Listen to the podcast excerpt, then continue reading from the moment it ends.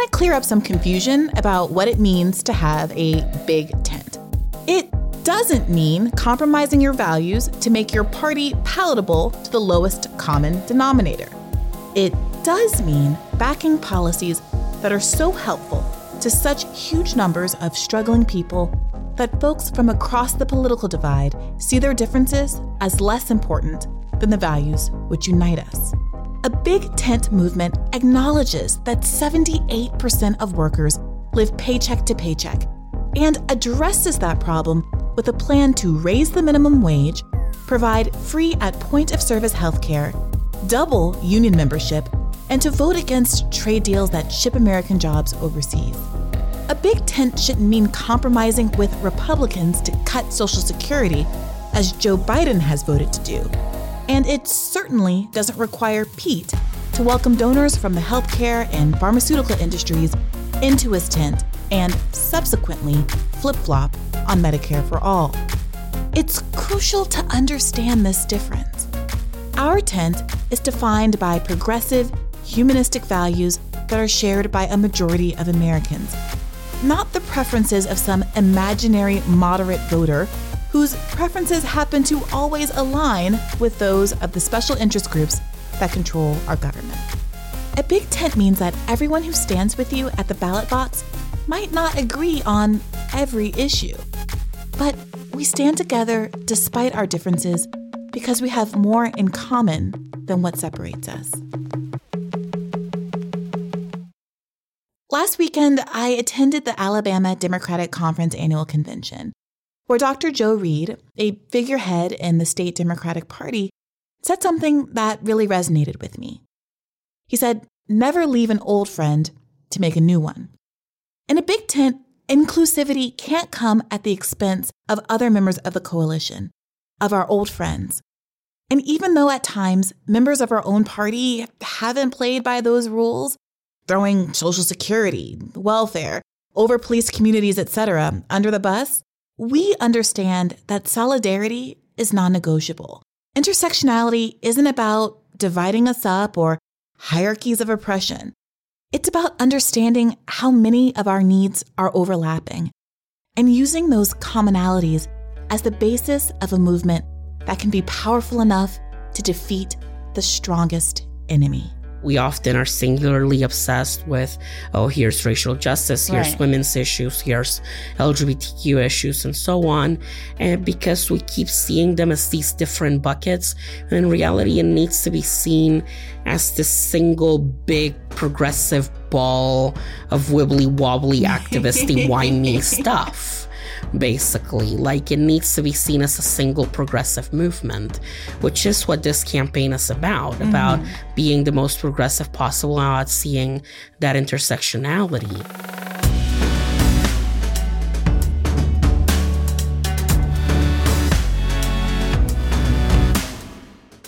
This is Hear the Bern, a podcast about the people, ideas, and policies that are driving the Bernie 2020 campaign and the movement to secure a dignified life for everyone living in this country. My name is Briahna Joy Gray, and I'm coming to you from campaign headquarters here in Washington, D.C. On this week's episode, I spoke to several LGBTQIA supporters of the campaign about our big tent, including trans and disability activist Victoria Rodriguez Roldan, who I grabbed for a five minute chat last week. Victoria had no patience for a version of intersectionality that would treat trans issues as distinct from broader economic and health concerns people call it often rainbow capitalism the mm. whole idea that oh yes we're woke because we put up a rainbow flag in our corporate logo but we're not going to talk about our support for private prisons for right. example which bernie uh, intends to abolish or towards criminal justice reform, which is another big issue for the LGBT community, or towards healthcare discrimination when we see insurance companies, health insurance companies in June putting up rainbow logos, right. basically, which right. tells you a lot. We talk about Medicare for all. It would cover not just transition related care for trans people, but it also protect non discrimination against the LGBTQ community. And this is important at a time when the sex discrimination provisions of the Affordable Care Act are under siege mm-hmm. by the Trump administration. Likewise, we often talk about issues like uh, social security, like access to fair wages, like employment non discrimination. And at a time when the community faces so much persecution and discrimination in the employment context that access to a fair wage, to greater access to union protections and so on is essential to the community. Victoria is 100% correct and her remarks are a perfect jumping off point for both of this week's interviews. First, I spoke to Dr. Steven Thrasher, a recipient of the National Lesbian and Gay Journalist Association Award and a professor at Northwestern University, whose scholarship focuses on HIV criminalization, racism, and homophobia. Dr. Thrasher explained why he sees Bernie's platform as best suited to address the needs of marginalized communities, including rural Americans LGBTQ Americans, and Black Americans, groups that intersect more often than lots of folks acknowledge. Next, I spoke to Christine Hallquist, a trans woman who, with Bernie's endorsement, ran for governor of Vermont in 2018. Now, she lost her general election race, but not before becoming the first openly transgender person to win the Democratic nomination for governor. She talked to me about why Vermont has been such a welcoming space for members of the LGBTQ community and how both she and Bernie have been able to build progressive coalitions in the surprisingly conservative state of Vermont without compromising their values. But first, we gotta address Iowa. Bernie won. It's as simple as that. 6,000 more Iowans voted for Bernie than the next most popular candidate. Moreover, as Bernie was on track to close the gap in the state delegate count, which is a metric that shouldn't really even matter, the counting was halted by DNC Chair Tom Perez. The votes that were never counted were from satellite caucus sites, sites which were set up for those who couldn't make normal caucus times because they were laborers or folks who were bilingual and needed language assistance. These caucus sites were among the most diverse most working class caucuses in the state. And one of the most exciting parts of February 3rd were the stories which poured in about caucuses at mosques and pork packing plants, where Bernie won nearly every single vote in the room. Polls now tell us that Bernie won 98% of every Latino satellite caucus. But Mayor Pete, who won only 5% of the Latino vote, spent all of last week fighting for those votes not to be counted. The thing is, those votes mattered. They were fought for by volunteers and staffers who did the hard work of making our democracy stronger by convincing immigrants and others who had never caucused before, who don't necessarily see themselves as a part of our democracy, that this was their country too so much of this campaign for me is about expanding the electorate and getting people into politics who are not normally part of the electoral process and who don't think of themselves as political people in this country. That was Adom Getachew, an Ethiopian American Bernie supporter who pitched in to help translate for Ethiopian immigrants at a satellite caucus site. I called folks, um, I guess, sometime in January uh, who all worked at the slaughterhouse, who were Amharic speakers, Ethiopian immigrants, going out to the plant that these folks work at and standing outside the door in the middle of the night, being like, hey, we have folks who can speak Amharic to you if that's necessary. All of these are like parts of a process of reaching people and getting people on board who are not normally part of the process. Investing in these communities, putting in the work, it paid off. Here's Carissa Wotherspoon, another volunteer who worked at the Ottumwa caucus, where a diverse group of meatpackers handed Bernie a decisive win. So there were 15 people who were who participated in the caucuses as as voters. Um, there was one um, Warren field organizer who caucused for Warren, and then uh, the rest, the other 14, were Bernie folks, uh, all from the JBS plant. You know, all but one of the attendees were our people, and seems like pretty encouraging, great way to start off the caucuses. That one being the first one to take place. Being present matters, and offering voters policies that will materially change their lives, that matters too. They're like, oh, yeah, she was there at two in the morning in the snow and the cold. Yes, I believe in what she's told me about this candidate, and I'm going to make an effort and be there. But a lot of it, it was the same issues as for most other voters, primarily being healthcare, the economy in terms of, you know, wages and pro union policies. You know, Bernie's the son of an immigrant who came to the US not speaking English with not a dollar in his pocket. A lot of a lot of those folks could really identify with his story as of recording this, the DNC has capitulated to the Buttigieg campaign and is declining to count the outstanding satellite caucus votes that are likely to hand Bernie the state delegate win on top of the popular vote victory he already holds. The consequences of this could be lasting. One of the hardest things about talking to folks is encountering people who voted for Bernie in the 2016 primary and then feel like their vote didn't matter, that they were ignored and disregarded. And I think it is an incredibly difficult thing to surmount if like we ask people to engage in the process. We've created opportunities for the first time for them to engage in that process. And then we say actually just kidding. You don't count again. I think the work we would have to do in november and then going forward after that to say to get those people re-engaged is it's going to be an insurmountable challenge for the Democratic Party. So I think if the Democratic Party is really serious about defeating Trump in in 2020 but also building a wider coalition that transforms this country, it behooves them to pursue processes that widen out the possibilities for people for engagement instead of closing them out. Despite the success of the new satellite caucuses though, I learned from Carissa that the same day registration available at all the regular caucus sites was not made available to this disproportionately non white, disproportionately working class group. She said that as many as 40 people expressed an interest in coming to caucus for Bernie. But given the stricter registration requirements, only 15 could.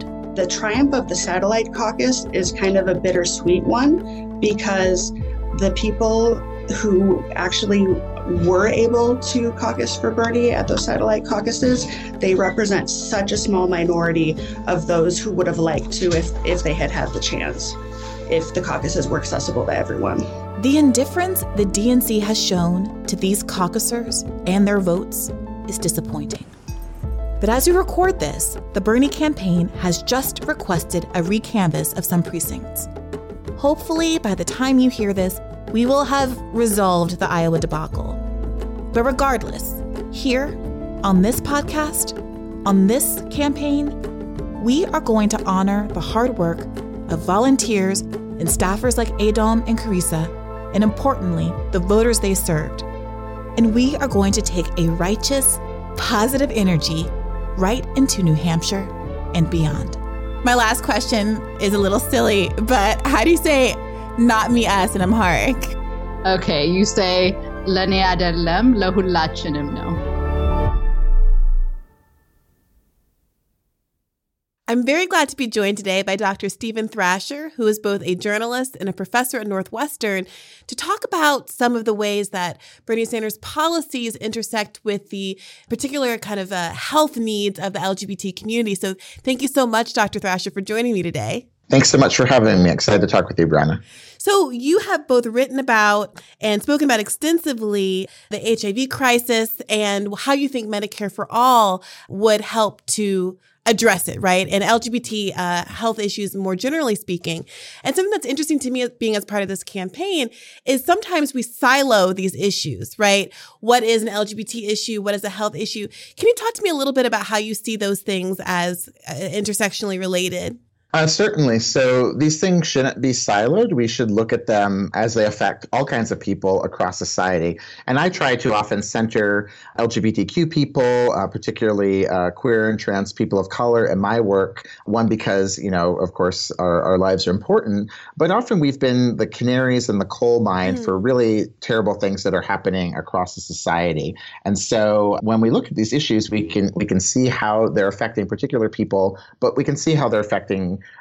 uh, how the issues that are perhaps harming us first and foremost uh, affect all kinds of people.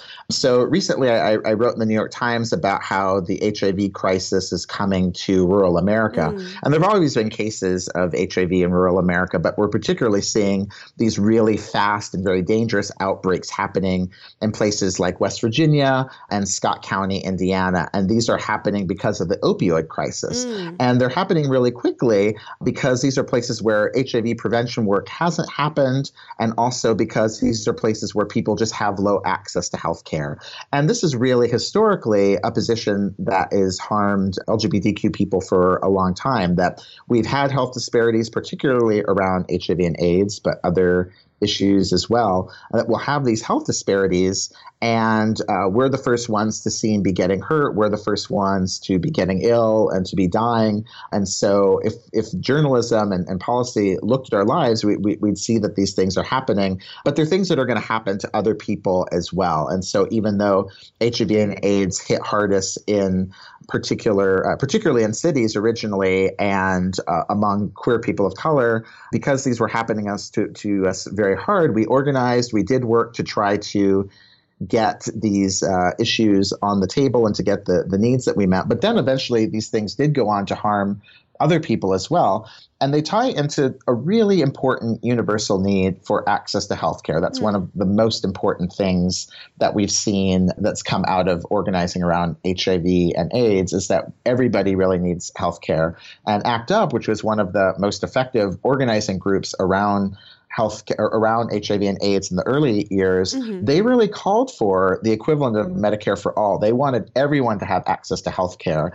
And they did this because they saw how much their siblings, their friends, their lovers needed access to health care for HIV and AIDS, but they wanted to have kind of a, a sense of queer liberation mm. from a lot of the systems that were harming them. They wanted people to have health care regardless of whether or not they had a job. And they wanted people, even before same sex marriage was an option, they wanted people to have access, queer people to have access to uh, Medicare whether or not they were married, mm. or to hmm. have access to health care whether or not they're married. And so, in their vision of queer liberation, everyone was going to have access to health care and that would let them uh, explore creatively, explore professionally, not be tied down to marriages or jobs that weren't healthy for them. That that it would have everyone have access to it, and so that's one of the reasons why I think it's it's really important to look at the issues that are happening to queer people in HIV and AIDS, but to see that it's not just us that would benefit from it. Uh, everybody would, would benefit from yeah, these benefits. I, I, really like that point about the the kind of liberatory aspects of of universal health care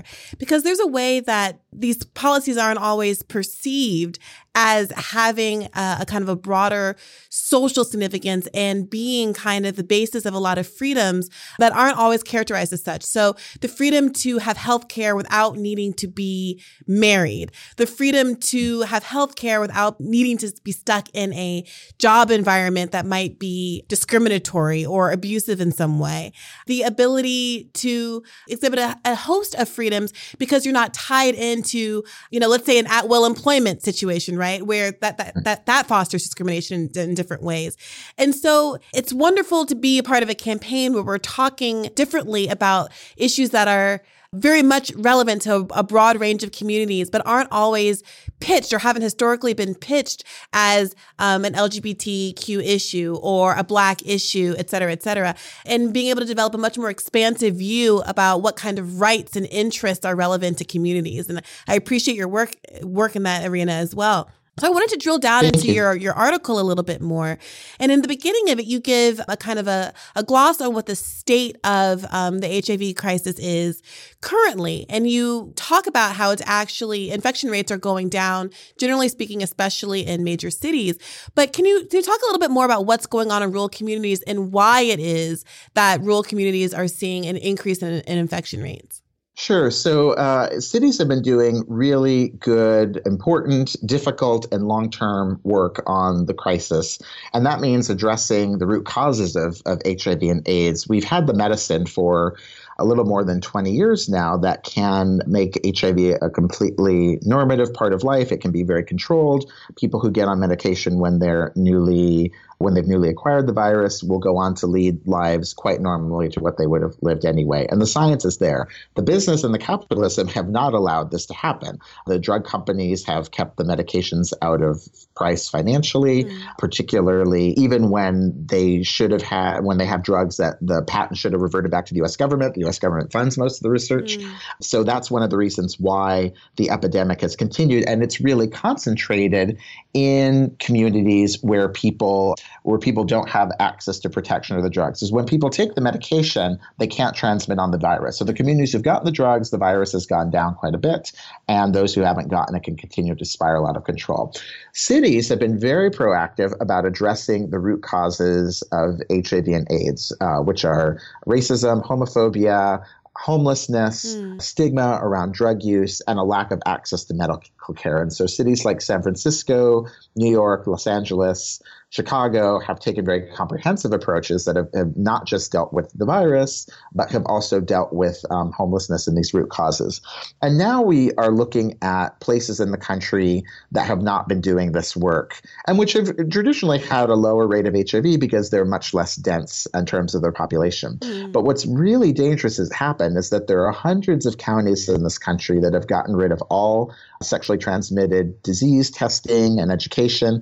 Many of them are in states with absence only education, mm. they sex education. They certainly don't have any kind of queer or trans public self sex education. And so when the opioid crisis has started to hit, which, as you know, and, and which the senator knows from, from your campaign work, is a, is a scourge across the country, mm-hmm. really perpetuated by drug companies in many ways. When the opioid crisis has hit in these places, often people will be using these prescription drugs. The rates go up when they're unemployed and when they don't have access to health care or unemployment insurance. And then people will move from the opioid drugs to fentanyl and to heroin and other street drugs and they'll be using needles. And when they do, that's when if HIV gets in, involved in in these communities, it can move very quickly, and it moves quickly because there aren't prevention efforts, there aren't large scale public health interventions. Many state governments and local governments are trying to make clean needle exchanges illegal, even though we know that those can help stop the crisis. Mm-hmm. But again, it, it comes into this broader issue of a lack of access to healthcare and education and economic stability that people need. And if they had, you know, safe housing, if they had when they were laid off from their job, uh, social support, financial support to, to help them survive, if they were seeing doctors regularly, then the virus wouldn't move so quickly. But we have in these rural communities places where HIV has been low, where where it can just move very fast because they are lacking all of these public supports. And so I think that addresses a lot of the issues that Senator Sanders is trying to raise in this election and speak to just how we need we need healthcare access for everyone. I have numerous colleagues who've worked in places like New Orleans and, and the rural South. And they've had patients come in who have died of AIDS within days of coming in. Mm. And this is really unacceptable because HIV is actually a relatively weak virus. It takes 10 to 15 years for it to become lethal. Mm. And these people are dying because of stigma, but also because they simply haven't seen a doctor in 10 to 15 years. Mm. And so they come in when they're finally you know, very, very afraid and they're on death's door. And that's at that point, there's nothing that can be done for them. But if they were having healthcare access and they were just seeing a doctor once a year and those doctors were performing HIV tests, this would be completely manageable. And there's no reason that these people would have to die. And so I think that really taps into Senator Sanders' uh, larger campaign and the needs. You know, this is something very specific to, to my community and my research, but this, of course, speaks to all kinds of preventable health disparities and deaths that are happening to people in the United States throughout the country. So, Dr. Thrasher, Medicare for All is such a sweeping policy. It encompasses so much.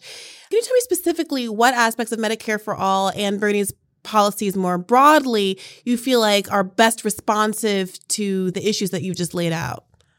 Well, Medicare for all is a is a generally good thing that would help everybody around the country, and I think that it would particularly help LGBT people and people of color and queer people of color because we have so many disparities already. I think also that Senator Sanders and uh, Congresswoman Alexandria Ocasio Cortez have gone very effectively after the drug companies who are a real barrier to um, how many of these diseases, particularly around HIV and AIDS, and companies like Gilead, that th- they have medicine that people need, and they are price gouging, and they, they often seem to be illegally price gouging and holding on to patents that need to be made available to the public. Senator Sanders has also, throughout his career, made issues like abortion access and LGBTQ healthcare a center of his campaign. And that not only helps, of course, the people who actually need healthcare, but it helps lower the stigma. Stigma is a huge barrier, mm. a huge hmm. reason why people are suffering needlessly. And then to pivot a little bit, one of the policies I think that is so important that Senator Sanders has raised is the issue of free college for everybody, free public college for mm. everybody. And it ties into some of these issues, particularly for queer people of color and queer and trans people, LGBT people, but it really speaks to everyone. I really started thinking about this when the, the debates were happening a couple months ago, and Mayor Buttigieg was talking about you know, only having college access for some. Senator Sanders was holding out for college for everyone. Right. And it got me thinking to how often queer and trans young people are in a really precarious position around their education in these years because they are, you know, when, once you're 18 years old, you are legally an adult. You can be drafted and sent to the military to die for this country. But in terms of financing around education, you have to ask your parents if you have, a relationship with them to fill out the FAFSA with them. They have to, to give their financial information. Yeah. And so that's actually something that, uh, and the same thing with not just with college, but also with healthcare. For young people, they're expected to get on their parents' insurance from 18 to 26, which presupposes that they have a relationship with their parents, right. that their parents have healthcare, and it's particularly dangerous for queer and trans youth, particularly trans young people, because if they've started to go through the process of gender affirming surgery, of taking hormones or needing healthcare to their needs, they're under the, the thumb of their parents for another uh, eight years after they're legally adults. And when I started thinking about this, this just seemed really absurd to me, mm. not just, you know, particularly for queer and trans young people, but I started thinking, why do all young people have to go to their parents once they're legally adults? And that is a real burden on queer and trans young people, for those who are estranged with their parents, for those who might have had abusive relationship with their parents. Mm. And so I started thinking about how Senator Sanders' plans for college for all would allow young people to begin their lives of study and study the things that they want to study without having to go through their parents. And also that uh, Medicare for all would also allow them to be getting the kind of health needs they may have as queer or trans people that they might need for reproductive health in terms of birth control or things like that without needing to go through their parents. And even though I, my starting place in thinking about this was really queer and trans people, the more I thought about it, I thought the current system makes no sense that that these young people who are legally adults are having to ask their parents for these things when if they were just given to them as adults in the society and given access to them the same way they're given access to be drafted, right. Uh, that would allow for a lot more freedom for them and allow them to meet their healthcare needs and their education needs as they see fit as legal adults. That's such a powerful point. I mean, it really is ridiculous that so many fundamental rights are contingent on these relationships that are by for no means guaranteed by people whether it's because you're not married or because you don't have a relationship with your parents. One of the things that makes me most angry when some people in this race characterize our debt cancellation plan and our free public college plan as somehow a giveaway to the rich, when in fact it is more often than not some of the most vulnerable populations in our country that are burdened by student debt. Namely, Black women have more student debt than any other group, for instance. And when you compound that with other identity factors, you know, there's an extraordinary amount of vulnerability there. So I really appreciate you making that point. Is there anything else that you wanted to, to talk about before before we wrap up today? I spend a lot of time with young people who are who are beginning their lives, who have so much enthusiasm and hope about what they want to do. And the barriers to them achieving these things are solvable, but they take a pretty large scale intervention. If they had access to healthcare and housing and these kinds of things, they can really rock the world. And the, the same is true for older people as well. One of the things that I deal with a lot in my research has been the, the criminalization of HIV, mm. how and when people have been prosecuted for for HIV. And it's a terrible way to, to deal with the crisis. It doesn't lower rates of HIV, it creates more stigma. Dealing with these matters carcerally and not health wise just doesn't help anyone. But when I'll often get questions when I lecture about this to people who don't know about it, the US is one of about 70 countries that in some way criminalize HIV. Mm. And I'll get asked, you know, isn't doesn't punishing it reduce rates in some way? And I say, no, the, the US does not have low rates of HIV. One and two black men who have sex with men are expected to become HIV positive in their their life, which is the highest rate in the world. Mm. What countries have that lowers the rate of HIV is, I'm sure, no surprise to you or Senator Sanders, is access to health care. That's the way that you bring the HIV crisis down. And so these understandable but totally doable approaches like that that Senator Sanders are behind are things that would actually help the society, help people live longer, and give them the ability to have more meaningful lives with less worry. And so that's one of the reasons why I'm really excited about this campaign. Well, thank you for that, Dr. Thrasher. Can you tell people, uh, listeners and watchers, where they can find you or your work or any projects that you're working on? I uh, at Twitter at Thrasher XY, although I've been on a little bit of a hiatus while I'm working on a book. Ooh, uh, but you can find me there, and I write regularly for BuzzFeed and the New York Times. And I'm going to be a little quieter this year while I finish this book, but that's where you can find a lot of my stuff. Okay. Well, thank you so much. And I hope to see you uh, out on the trail sometime soon. Thank you very much. I appreciate it, Briahna. Now, my ears may have been playing a trick on me, but I thought I heard the gentleman a moment ago say something, quote unquote, about homos in the military. Was I right in hearing that expression? Absolutely. Putting homosexuals in the military. You said something about homos in the military. Was the gentleman referring to the many thousands and thousands of gay people who have put their lives on the line in countless wars defending this country? I'm was talking, that the group of people that the gentleman was referring to? I'm talking about the military people in the military do not support. That's not what we were bill. talking about. You used the word homos in the military. You have insulted thousands of men and women who have put their lives I'm talking about Well, I'm so glad to be joined today by Christine Hallquist, who is the first openly transgender person to run for a major on a major party ticket. That's correct. Yes, so, the Vermonters uh, elected me as their Democratic candidate uh, in 2018 for governor. For governor, yes. So help us understand a little bit about Vermont because sometimes because Bernie Sanders is from Vermont and Bernie Sanders is known to be this progressive icon, there's a presumption that Vermont is just this longtime lefty state where it's really easy to get elected as a Democrat and everyone just throws parades for any progressive that, that comes through. Is that the case? I think Vermonters are actually a, uh, more conservative than people would think. Mm. But the nice thing about Vermont, Vermont is a very inclusive and welcoming state. Mm. But they are conservative in their politics. You know, we we consistently elect Republican governors.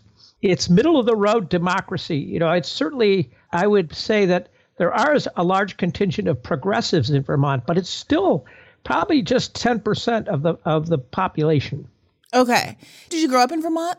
No, I, I grew up in northern New York State and I moved to Vermont in 1976. So I've been here oh, a long time. Okay, so you, you have some Vermont bona fides for sure. What um what prompted the move?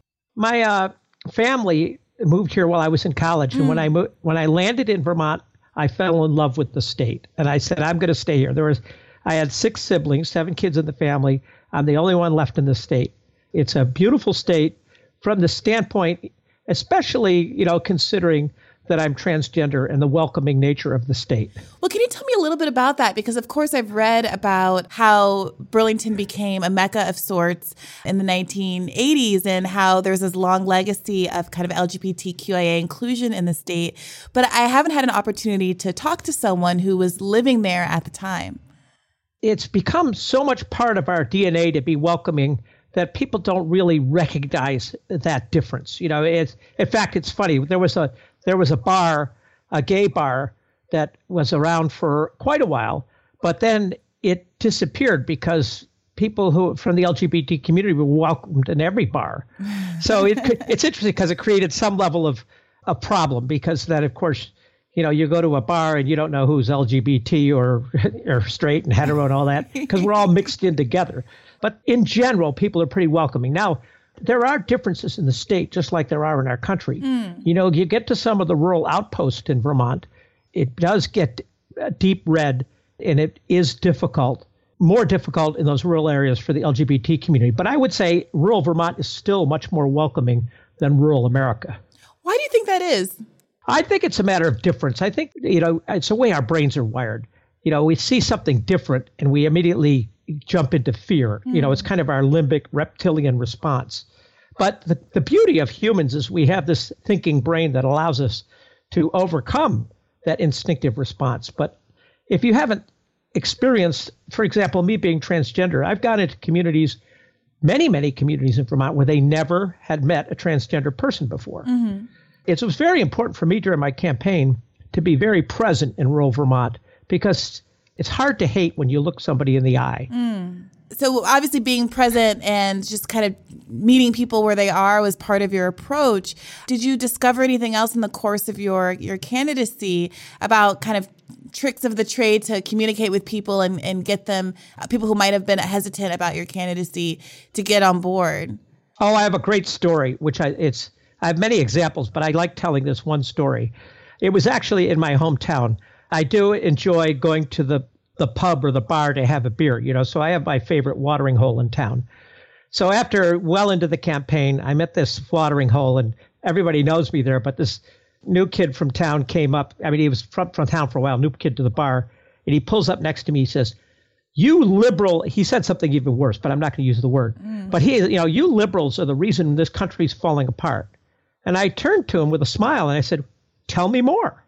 you know, being very being a curious person I am. And he proceeds to tell me that, you know, he used some of these this language that's been around for a long time. He says, "Oh, well, you know, you you allow these welfare queens to just live off the, the rolls of the state and the country." So I turned to him and said, "Hey, let's talk about the CEO that makes $30 million a year and pays no taxes." Mm. I said, "How many welfare queens is that worth?" And he stopped dead in his tracks and he responded to me. He says, Gee, I work at the local hardware. And some of the wealthy people come in with tax exempt forms. He says, and it really gets me angry. Mm. So I immediately, you know, once I made that connection, I immediately shifted. I shifted and said to him, Tell me what's important to you. Mm. And he's a young kid, he was in his 20s. He said, Well, you know, I just want to live in this town. I love this town. I want to grow up here, raise a family, get married. I said, Dude, I said, I am you. Yeah. I'm, you know, we don't look the same, but I'm on the other side of that. I wanted to live in this town. I love this town. I raised a family here, and I'm still here. Yeah. And we instantly built a relationship. I'm not going to go to say he voted for me. Yeah. But we became friends at that moment. Yeah. You know, so so that was that's kind of the story I think of how we need to move forward. And I really, you know, I'll put in a plug for Bernie here on this one. Yeah. Because this is what we call the big tent. Yeah. We want to welcome everybody. I wonder when people say, you know, this person believed this, so they so they can't. They Bernie should not welcome them. What I love about Bernie is the fact that he does welcome everybody. Yeah. Because our differences really aren't that great when you get down to it. That person who was calling me names in the beginning of the conversation and I had almost the same values, but we came from completely different walks in life.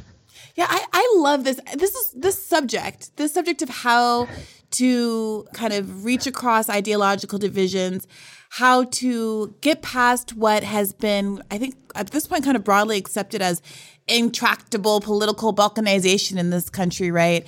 And whether it's along partisan lines or other kinds of ideological lines, there's something that's emerged that really troubles me, which is this idea that to attempt to communicate across ideological differences is to somehow be a traitor to the ideology that you hold dear or to the to the belief system that you hold personally dear. This idea that people's beliefs are kind of fixed and immutable and almost like biological, like it's a part of them that can never change, right? And if that's what you believe, then it strikes me as an odd choice to go into politics in the first instance or to want to put yourself in a position where you're responsible as a as a leader for the lives of people who you find to be contemptible or deplorable. And I I agree with you that that's one of the things that I really value the most about Bernie Sanders is his ability to and his willingness to connect with all kinds of people. It seems to me because he keeps their kind of humanity front and center. And that I think is what's core to your story. You were able to access what you two had in common, that you shared these values and your love of where you live and your basic desires to support your families and, and live a happy life. And also, you were able to identify a mutual enemy, the person who's genuinely causing the problems in this guy's life, as opposed to whatever like identity factor that he was reacting to negatively. So I really, I really appreciate that anecdote. And I'm curious, do you think that Vermont in particular, because we hear these stories about Vermont, including from you, do you think that there's something about Vermont in particular, whether it's historical or just like kind of culturally, that seems to make people more open to having those kinds of conversations and to interacting with people a- across kind of political lines? Oh, I definitely think there's a, something to the Vermont culture. And, you know, what I was hoping that I did during my campaign was show people what democracy should really look like. Mm. Vermont can show the rest of the world what democracy looks like because you cannot get elected for high office like governor if you're trashing the other candidate. Mm. Phil Scott, what, one of the things that I struggled with when I started my campaign was I voted for Phil Scott. The person I was running against, I voted for in 2016. I like Phil Scott. I think he's a very nice man. Mm. But the problem is, you know, lack of vision, you know, and no no planning around the future. You know, mm. it's so it's not like we have bad candidates. I, I, I suppose there are some bad candidates, but when I think about it, I think about when you're in business and you want to hire a new CEO, you don't say to the recruiter, "Go find me a some bad CEOs to interview." You say, "Find me good candidates." And let me choose the best. Mm. And I think on the Democratic side, you know, the beauty of where we are today, we have a whole slate of fine candidates. And for me, of course, Bernie's the best. And so I think from the standpoint of the culture of Vermont, Vermonters in general put you know love thy neighbor as the number one goal. Mm. And so no matter what our differences are, we know we're going to see each other in the grocery store. You mm. know, we're going to know see each other in school. We can't be mean to each other. and wouldn't it be nice if the whole country behaved that way? One of the things that I find to be helpful is focusing on policy. And again, another thing I love about this campaign is how policy focused it is, and how when I talk to people who are supporters, they always have front of mind really specific issues that are what is driving them to support Bernie. And so I'm curious on your end, what issues particularly motivate you about Bernie Sanders, and particularly whether there are aspects of his policy for trans Americans that resonate with you. Of course, uh, you know Bernie. You, first of all, I will tell you when I, I started my campaign, I was much more of a centrist than when I finished my campaign. Mm. I hmm. became a progressive as a result of my campaign for governor. And the reason I became a progressive is because I got into some of the rural areas of Vermont where people are really struggling. Mm. And it occurs to me there's a large number of people. This is Bernie's message. You know, the Bernie's message is yes, the wealthy are benefiting from this growth, but that's the top, you know, 1% or 5%. The majority of Americans aren't seeing the benefits of this growing economy. And this is one thing I would say during my campaign, and I say it today. Things like a living wage and health care for all, that's not progressive. That's called a civilized society. Yeah. And so I still don't like labels. I'm much more comfortable calling myself a progressive now than I did two years ago. Mm. But the reason I don't like labels because uh, my experience with labels is they they're there to divide us. Mm. And the reality, of the issues that Bernie are running on, they're accusing Bernie of being a socialist and being progressive. Holy cow!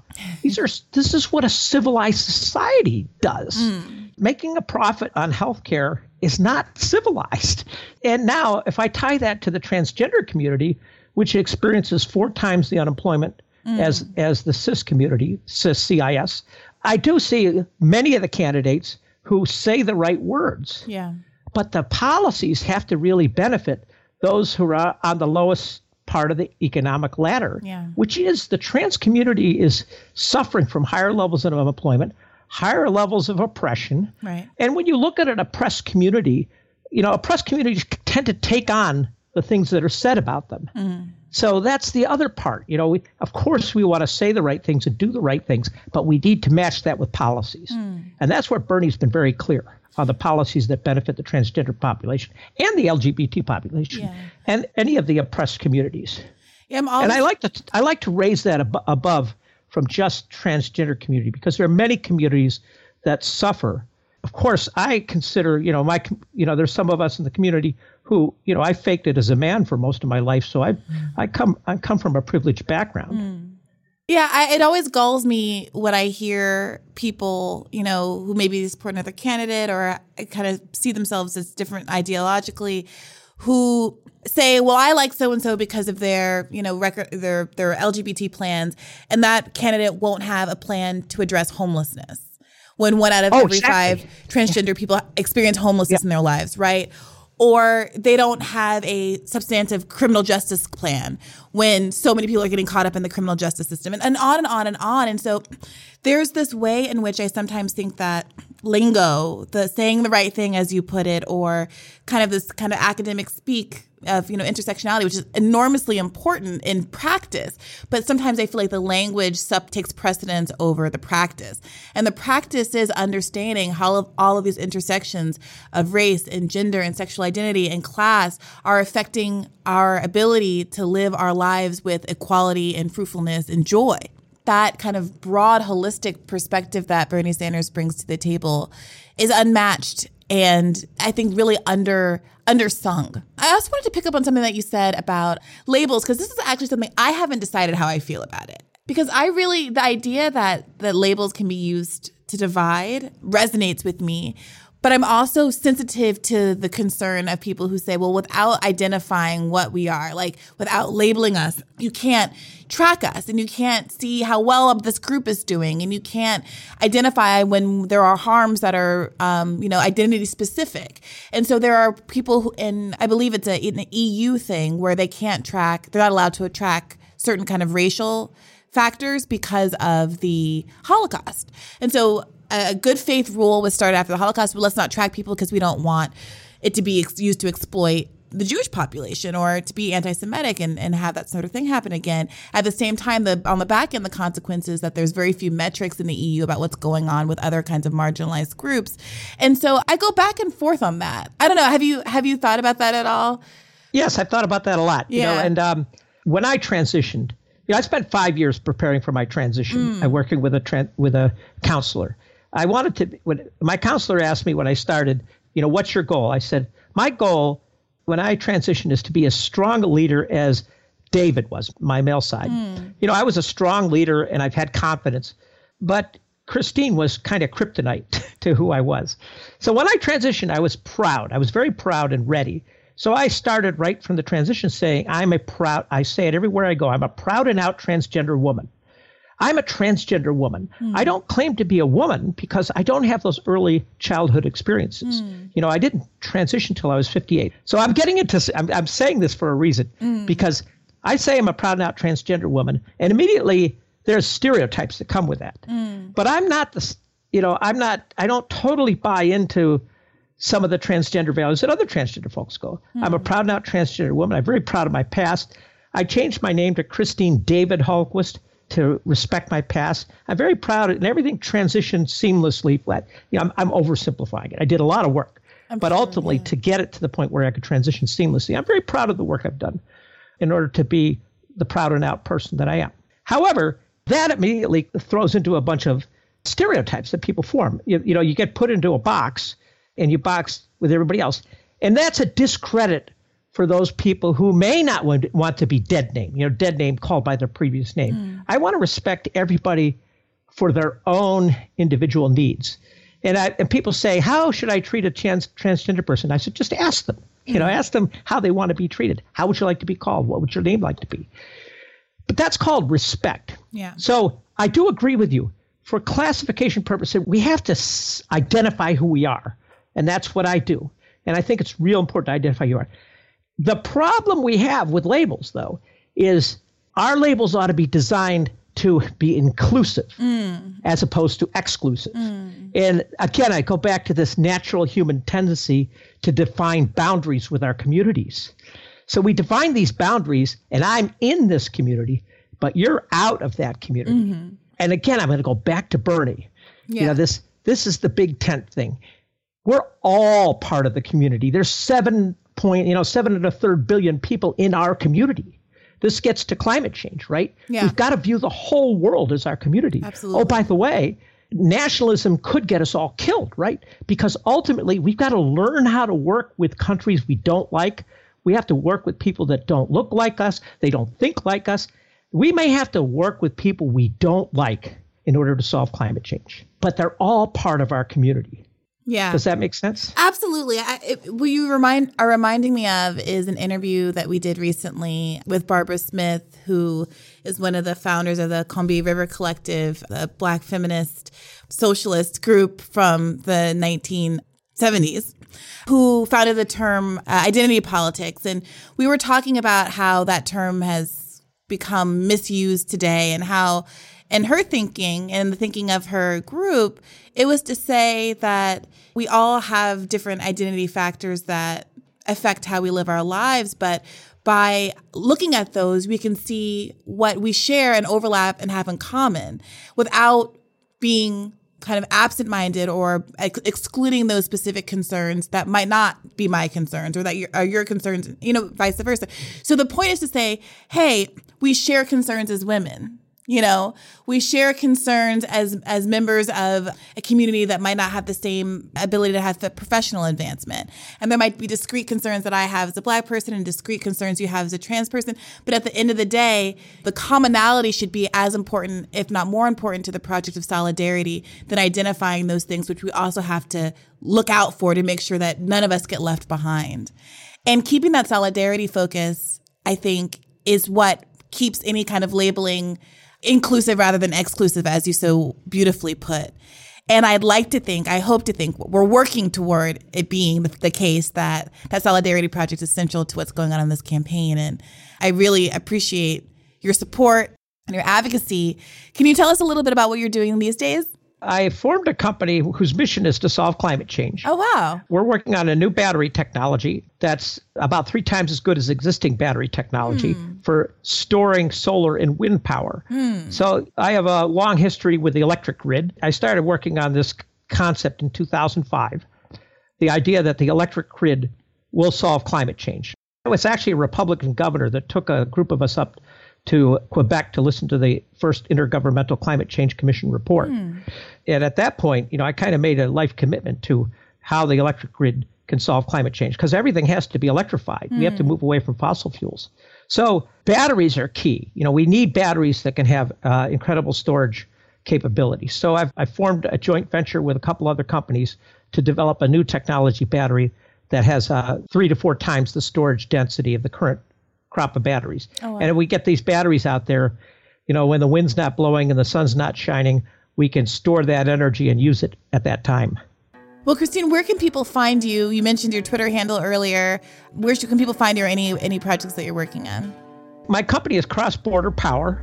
You know, my Twitter handle is Christine Four Worlds with a with a numerical four. Christine Four World. I've got a Facebook following. Just look for Christine Hawkes. If you Google my name, you'll find. Okay. You'll find it. Lots uh, of stuff. Okay. Well, thank you so much for taking the time to talk to me today. I really appreciate it. And I know our listeners really enjoyed this conversation. Yeah. And thank you for everything you're doing. That's it for this week. Let us know what you think at hearthebern at berniesanders.com or send us a tweet with the hashtag hearthebern. If you haven't already, please take a moment to rate, review, or like us on Apple Podcasts, SoundCloud, or wherever you're listening. Transcripts will be up soon. Till next time.